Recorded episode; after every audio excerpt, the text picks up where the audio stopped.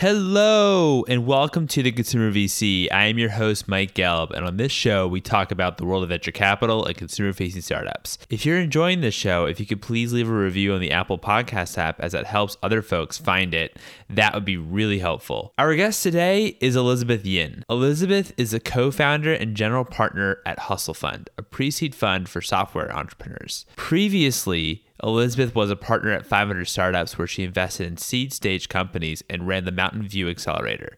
In her prior life, Elizabeth co founded and ran an ad tech company called LaunchBit, acquired in 2014. Her work and writing on startup fundraising has been featured in numerous publications, including TechCrunch, Forbes, Huffington Post, BetaKit, and more. It was such a pleasure talking with Elizabeth about investing in the early stages, particularly when there's no traction. So without further ado, here's Elizabeth.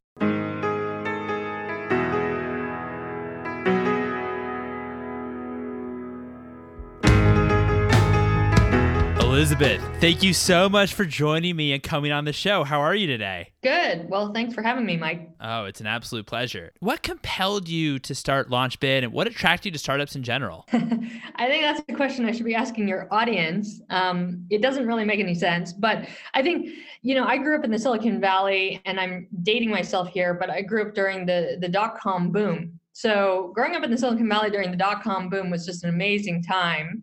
And uh, I knew pretty much from high school that I wanted to start a company someday when I grew up. After you started LaunchBit and had a successful exit, why did you switch to become an investor and, and, and want to head into venture capital? So, you know, it's funny, like a lot of people ask me that, like, oh, when are you going to go and start another company? And I actually see this as a startup. Uh, it very much is, and we can talk about that. But you know what happened was after i sold launchbit i was trying to think about kind of what to do next. Took a little breather but i i knew in my head that i wanted to you know attack another problem or something. But the problem is i had been so heads down in the ads world for so long i knew i definitely did not want to do an ads idea. But i didn't really know of any other problems to solve and so i thought well okay i can go back to 500 startups which is the accelerator that we went through with my company launchbit and maybe mentor and get to know some of the companies in the batches and maybe join somebody else's company or get some ideas or learn about something new.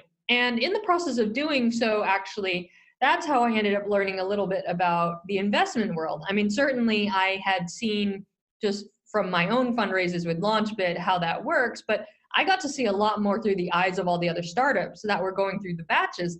And I was like, wow, this is pretty terrible. Actually, the problem I want to solve is VC. So, so that actually was kind of the beginnings of my thinking about, well, how can you actually improve the funding landscape for startups? Like, what does that look like? And and and that is what led me actually to Hustle Fund later on. I mean, you obviously put out such great, helpful content for startups. When you say that you want to change a VC and maybe VC's broken. What do you mean by that? So it means a few different things. So there's the short term plan, there's the long term plan for Hustle Fund. The short term plan is the VC, I don't know, ecosystem itself, I think has problems. Like, for example, we've all had experiences where investors have ghosted us or you know just gone mia you can't you ping them on email multiple times like you had a great initial meeting but then somehow they disappear and and then these other problems of you know no one really knows what it means to be a lead investor and all this. So some of these mechanical things like either around bad behavior or how deals get done or or that kind of thing speed those are some of the initial things we want to change and do better. And part of that is we've got a vc fund at hustle fund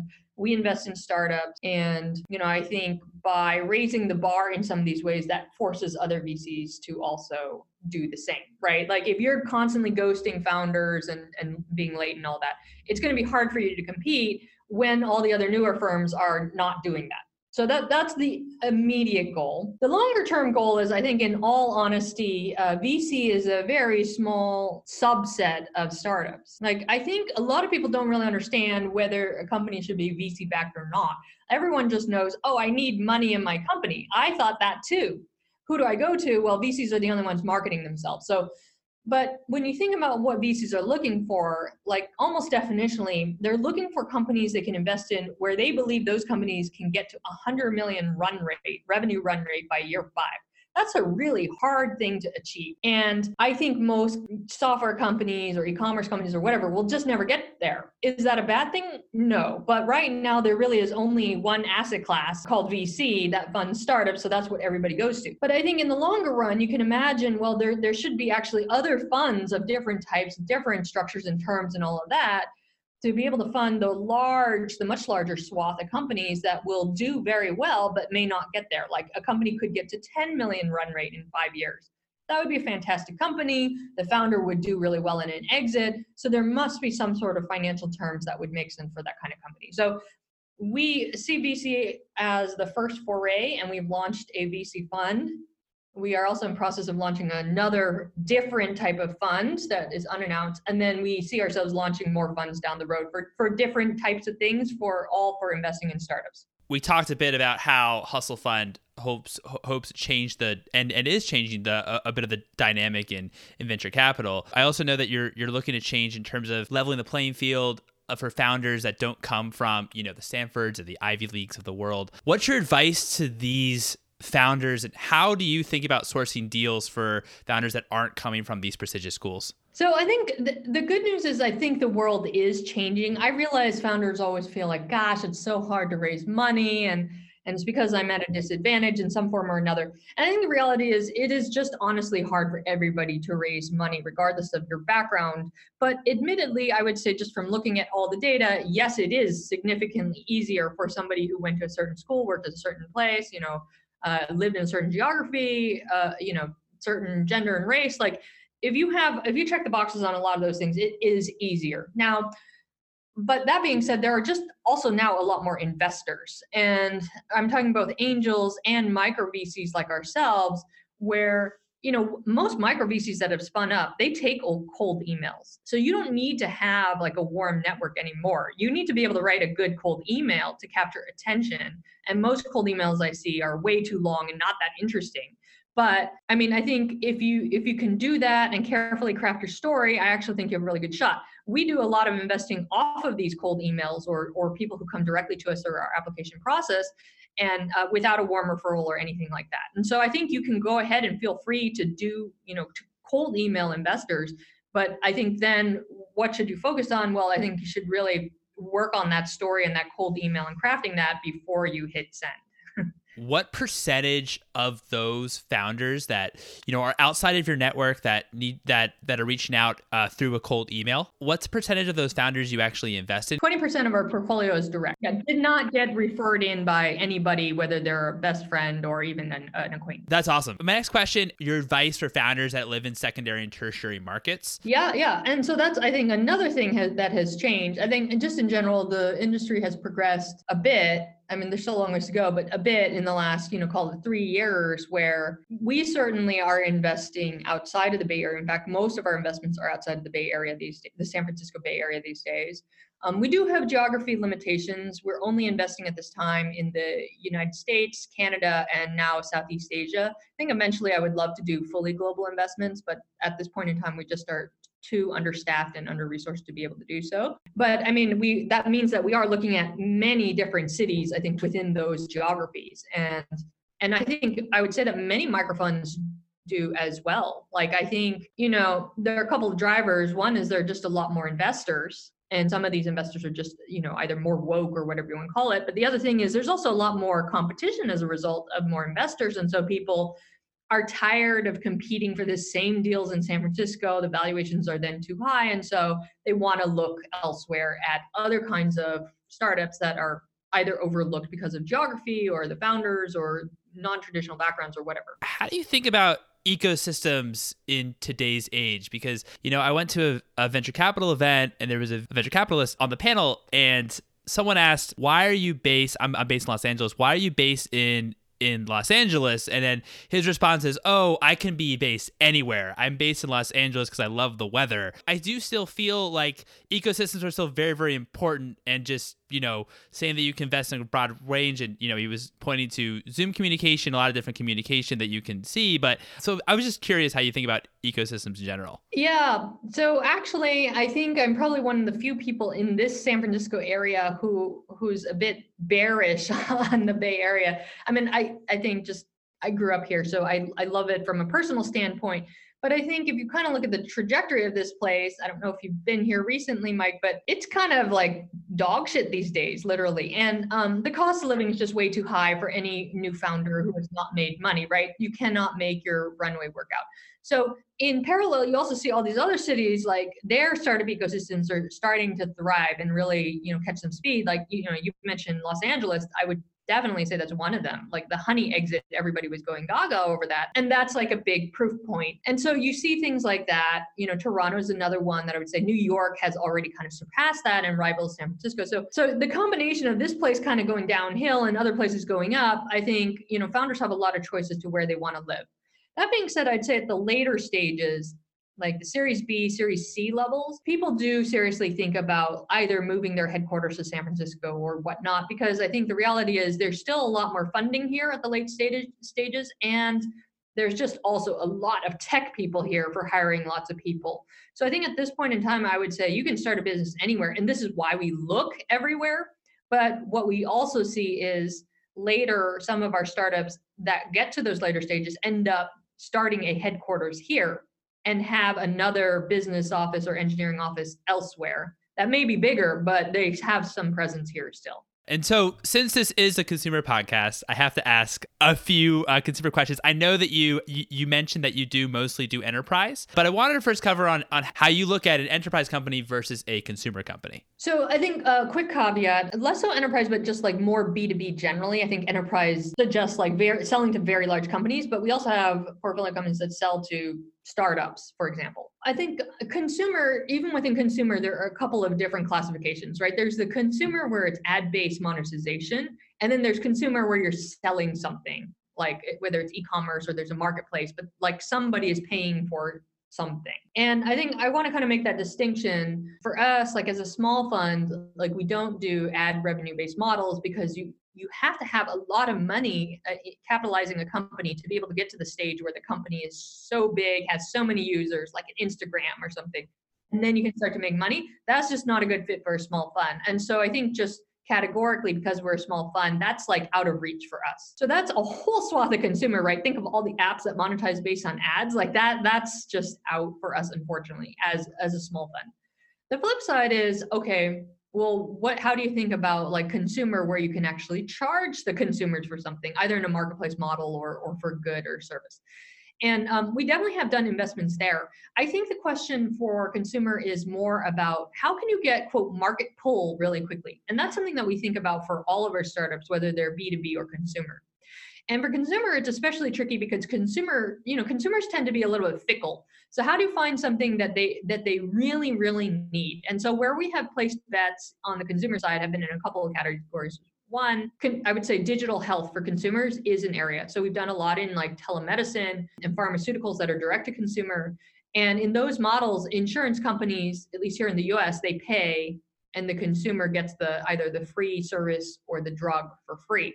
And that customer acquisition cycle works really, really well because that's pretty much a need to have. Like i need my drug. I need my you know doctor. I need my whatever. And i don't have to think twice about it because i'm not paying for it. And that's just you know how our medical system works in the us so that has worked out well for us and we will continue to make bets in that area on the consumer side. You know we've certainly done others as well. Like we have a an education company that is similar to lambda school called kenzie academy. They're doing quite well. And you know you now see a lot of players like them and Lambda who are trying to change education. And again, like deferring sort of the payments such that like okay consumers get their education for free first and then they pay back once they start getting a job i think i would see that model really uh, growing and thriving as well the more you can give consumers value for free and have someone else pay like that's something that i just really love in consumer appreciate you making that distinction in, in terms of what your actual focus on when it comes to specifically consumer companies correct me if i'm wrong you uh, hustle fund you write $25000 checks pre-seed and seed I, I would just call it pre-seed. Yeah. And by pre seed, what does that mean? Basically, you have a product. So it's more than the idea stage. You have a product, but you don't really have any traction. Like we don't care about traction. What are some qualities in the founder? And if you can just take me to a little bit about your your personal due diligence process, that would be really terrific. Well, the interesting thing about this stage is there's not a whole lot. I mean, our process is actually very straightforward. I'd say the biggest bottleneck is a lot of people, you know, tell us you guys are really slow in getting back to us on our applications. And that is true and something that we really struggle with and we're working on. But once you, you get to the phone call stage, like if we're like, yes, love this application, want to set up a call, from there it's actually very fast. So we do basically one call with a partner here and that call is about one hour and then we can usually get back to that company within 48 hours and sign and wire within the next week.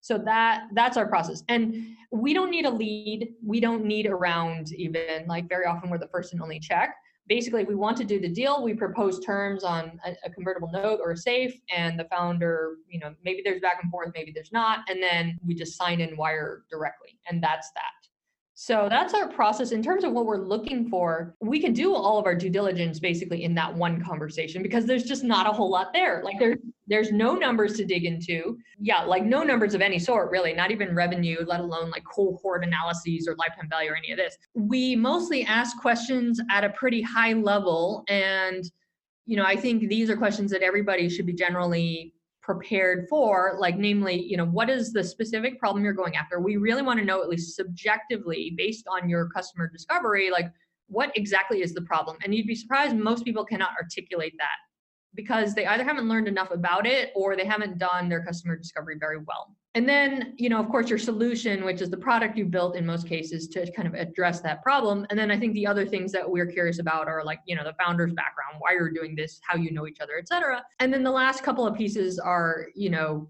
the thing other things that may be important to your business. Like while we don't care about traction we do want to understand okay if you do have traction what is it? Like what have you done in this business to date?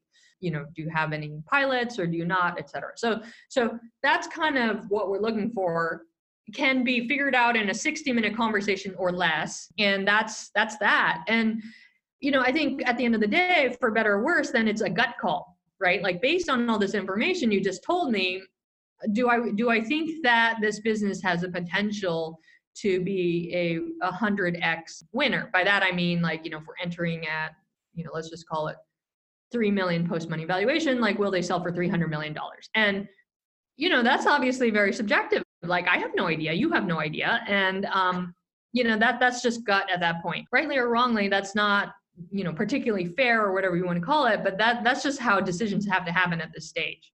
What attracted you since you don't have data what attracted you to this stage of investing? Well i mean i think it's it's the stage that i understand best from kind of all sides of of this hexagon or whatever the analogy is. Like you know i was a founder myself.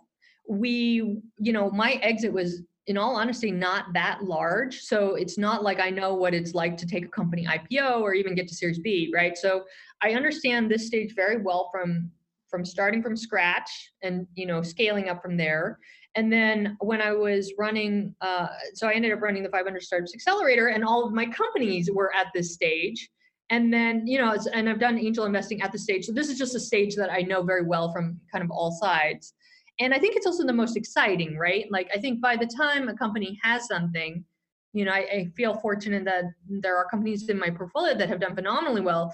And when you look at the investors coming in it, it's very transactional. Like my founders ha- at that point have a lot of choice. Like by the time it's clear that this is a you know this is a unicorn business and everyone wants in it's not like my founder really cares about any of those people like who are coming in at that point but there's a lot of rapport that's built in the very beginning when life is tough nobody else is interested in investing you you can really build rapport well at that stage and i just kind of like that relationship that i can build with my founders then like i don't want to be the one piling in at the series b when it's very clear that this is this is a winner, right? That just it's it's not the same experience and i i love this early stage experience that makes a lot of sense on, on why you love it and why you're why you're focused on it what makes a great investing partner um i think at a bare bare minimum I, I, you know, a lot of people talk about, oh, you should always be raising from value add investors, but I actually don't think that's true. So, at a bare minimum, I think it's like sometimes you just need cash. And so, at a bare minimum, t- I would recommend taking money from people who will not be a pain in the butt. Like that, that's sort of the minimum bar. If somebody's calling you all the time and bugging you all the time about, like, why don't you do this? Why don't you do that? Then that may not be a great fit. But so that's on sort of the low bar end. And then, like, what is the most ideal end? Well, you have investors who not only will put in money but will actually be value add. And there are many ways to be value add. Uh, and i know that investors certainly think they're more value add than they actually are. But you know i think some things like network being able to find investors who can introduce you to either other investors or potential acquirers down the road or potential business partners or potential customers that's all great. And investors who have maybe a product background or a UX background or a customer acquisition background, like if you need any of those skill sets, like if you have a deficiency in any of those or whatever, like that would also be great. Um, so that's kind of the the range, but I don't think everyone needs to be value add. Like I, you know, if I were struggling to raise money and somebody who who was quote dumb money, but but a nice person and wouldn't be a pain in my side offered me money at great terms, I would take it. So, so thinking about you know money and, and, and who you have in, as investors, is it a question mark or a warning sign for VCs when a company at the early stages takes takes money from angels? Oh, no, not at all. In fact, I think angels are the lifeblood of startup ecosystems. Like when people kind of ponder why has San Francisco been so successful and now New York, I would say it's probably because of the angels. Like there are so many angels around here and so many angels in New York. And I think that's kind of what jump started the ecosystem. I, I remember talking to an investor who is is much more in the late stage like he's series b and and, and series c and, and and he was saying how for him, a startup with angels is a big warning sign for him. What are some consumer trends that you're excited about? Certainly in digital health, and as as you know, we all know in the US, like we, there are just like a lot of problems on the health side. Everything from being able to get access to care, to the costs, to the, I, you know, efficiencies of things. Like uh, from all sides of that problem, we're very interested in that. And I would I would put you know mental health and wellness just like broadly in that category. So not necessarily pharmaceutical drugs per se but like other things like you know meditation exercise like those things. So that's a, that's the big one for us. I think you know there are other things that are interesting that kind of actually blends to B2B a bit, like remote work, the rise of remote work. Um, that that's a little bit consumer asking that often it's individuals. How do you, how is it that you actually get freelance or remote work done in this new economy? Uh, the third area that I'm still interested in, even though it's less hot these days, is like um, around uh, cryptocurrency and blockchain. and um, I, I, think that that hasn't quite played out in the way that everybody would have hoped but i mean the long term vision that i'm interested in since there's so many different uses for blockchain but is around you know sort of personal fintech if you will like remittances is a good example and a good use case for cryptocurrency things around that and more infrastructure around things like that moving money around. Like it's surprisingly very challenging to move money around across borders certainly within the US, you have Venmo and Square, and that's no problem. But I think across borders, it starts to get kind of tricky. That's cool. What's one thing you would change when it came to venture capital? The higher bucket level is just common courtesy. There are many issues that kind of stem from lack of common courtesy and and so that's that's probably the high level bucket. Like it's just amazing to me that this industry can even run without common courtesy. Like if you were i don't know rude to your customers in any other industry like you would be out of business almost immediately. Right right. What is your most recent consumer investment and what makes you excited about it where we've tended to invest has been sort of on this border of B2B, I would say. Um, so there, there was this company that I invested in just a couple of months ago called The Crew. So The Crew is actually a professional women's network if you will and and basically the the idea is that women professional women would pay a membership a yearly membership for this and they get matched up with a group of people who become their crew and they become basically a support group to help each other further their professional goals. So ultimately, it's a consumer who's paying for this. Sometimes I guess you could get reimbursed by your workplace, but it is helping you grow professionally. And I think the reason for that is I had just seen like a number of like female peers actually just informally formed their own crews. Like they would you know get dinner with random professional women and to talk about like how they can help solve each other's problems. And so i thought well maybe there should be a, a, service that that actually is based on this entire concept. And so that that's what they do. Wow it sounds really innovative. Uh, that's really cool. What's one company that you had the opportunity to invest in didn't and in retrospect wish you did because i haven't been investing that long with hustle fund there are not that many companies in this category yet but i would say that a couple of companies that are are starting to break out are um, there's a company called Tandem. Um, they are like a remote work tool, and they were recently backed by Andreessen Horowitz. They went through YC. I looked at this pre YC, and uh, I think I forgot how much money they raised, but I I I want to say that they had raised at like a $30 million pre-money valuation. Don't quote me on this, but it's something on that order. And and that happened just this year even. So so that that's one company and and that might be on my anti-portfolio list. What's one book that impacted you professionally and one book that has impacted you personally? Yeah, that's a good question. So I, I think the most influential startup book on my life is definitely Lean Startup for a professional. You know, like when I first started building out my company, and and this was when I left my cushy job at Google back in 2008. That book actually had not yet been written. And so I was like floundering about like building out all this stuff that nobody wanted, et cetera. But I think Lean Startup single-handedly has changed the way that everybody builds a so, at least a software startup today. Like the concept of a minimum viable product, like what it is you need to de-risk immediately and kind of how you prioritize things, that has definitely changed the way people think. And it certainly changed the way I think. You know, I was basically two years into kind of just floundering and I read Eric Ries's very first blog post before the book even came out on this topic. And I was like, oh my gosh, this makes so much sense. I've been doing everything all wrong. And um, that was really an aha moment for me. So, so that's, that's top of mind for me. On on the personal side, like I love the book. I don't know if it's the most influential, but I love the book Born to Run. Love that book too. So so I'm not even a runner. Like and, and so actually that was my initial reluctance in reading this book. I had a lot of friends tell me about this book and I was like, well, I don't really run or I don't run that much. So why would I be interested in this? This book is called Born to Run.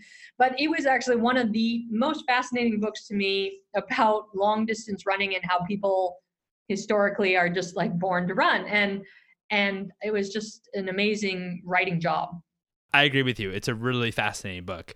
What's one piece of advice that you have for consumer companies at that pre-seed very very early stage? So I think um, it kind of goes back to the initial segmentation that I talked about. So there's ad revenue based startups, and then there's kind of everyone who's selling something. It doesn't matter what you're selling um, I think kind of per lean startup philosophy, if you are in that latter latter category where you're charging for something, it, it could be a marketplace, it could be an e-commerce company, it could be a service or a product, whatever it is, I would definitely de-risk the customer acquisition as much as possible and start pre-selling. So one of the reasons, for example, why there's been such a rise in direct to consumer is that like the best marketers kind of just randomly test random things. Like I have friends who are marketers who just randomly test, and by test I mean they run ads for random products that don't even exist.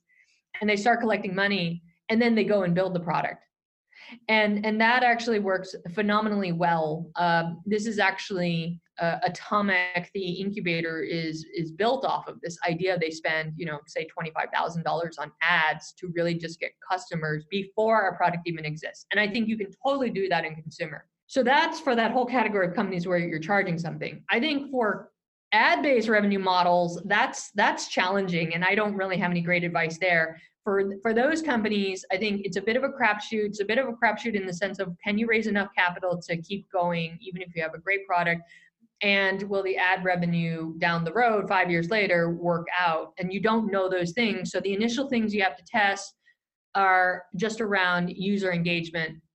And I think the best companies that do this really well ha- are incredibly cohort centric like they track their cohorts and the engagement like crazy and really just work on improving the engagement every single month. And you know, you see a lot of consumer companies in that category where they are run by people who yeah, kind of loosely use Google Analytics, but you have to really, really be disciplined about the cohort analysis for those businesses. I love your advice, especially um, on the former for companies where you're actually charging and actually, you know, uh, building a product. For sure. Like there's a company called Kettle and Fire. They make a bone broth, and it it feels kind of random, and to a certain extent, it kind of was. But the uptake on people buying bone broth online from their initial tests, even before having the broth.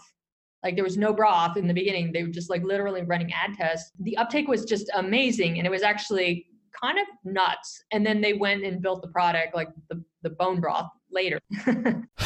wow, that's wild. Well, Elizabeth, this has been fantastic. Thank you so much for your time. Yeah, of course. Well, thanks for having me, Mike. And there you have it. It was such a pleasure having Elizabeth on, and I really appreciate her sharing her advice. If you'd like to keep up to date with Elizabeth, you can follow her on Twitter at DunkHippo33 and head over to her website, elizabethyin.com. Both are located in the show notes. If you are a founder and working on something innovative, have a question you'd like to hear VCs or founders' answers on this show, you can DM me and follow me on Twitter at Mike Gelb. You can also follow along for episode announcements at Consumer VC. For all episodes, please visit theconsumervc.com. Thanks again for listening, folks, and until next time.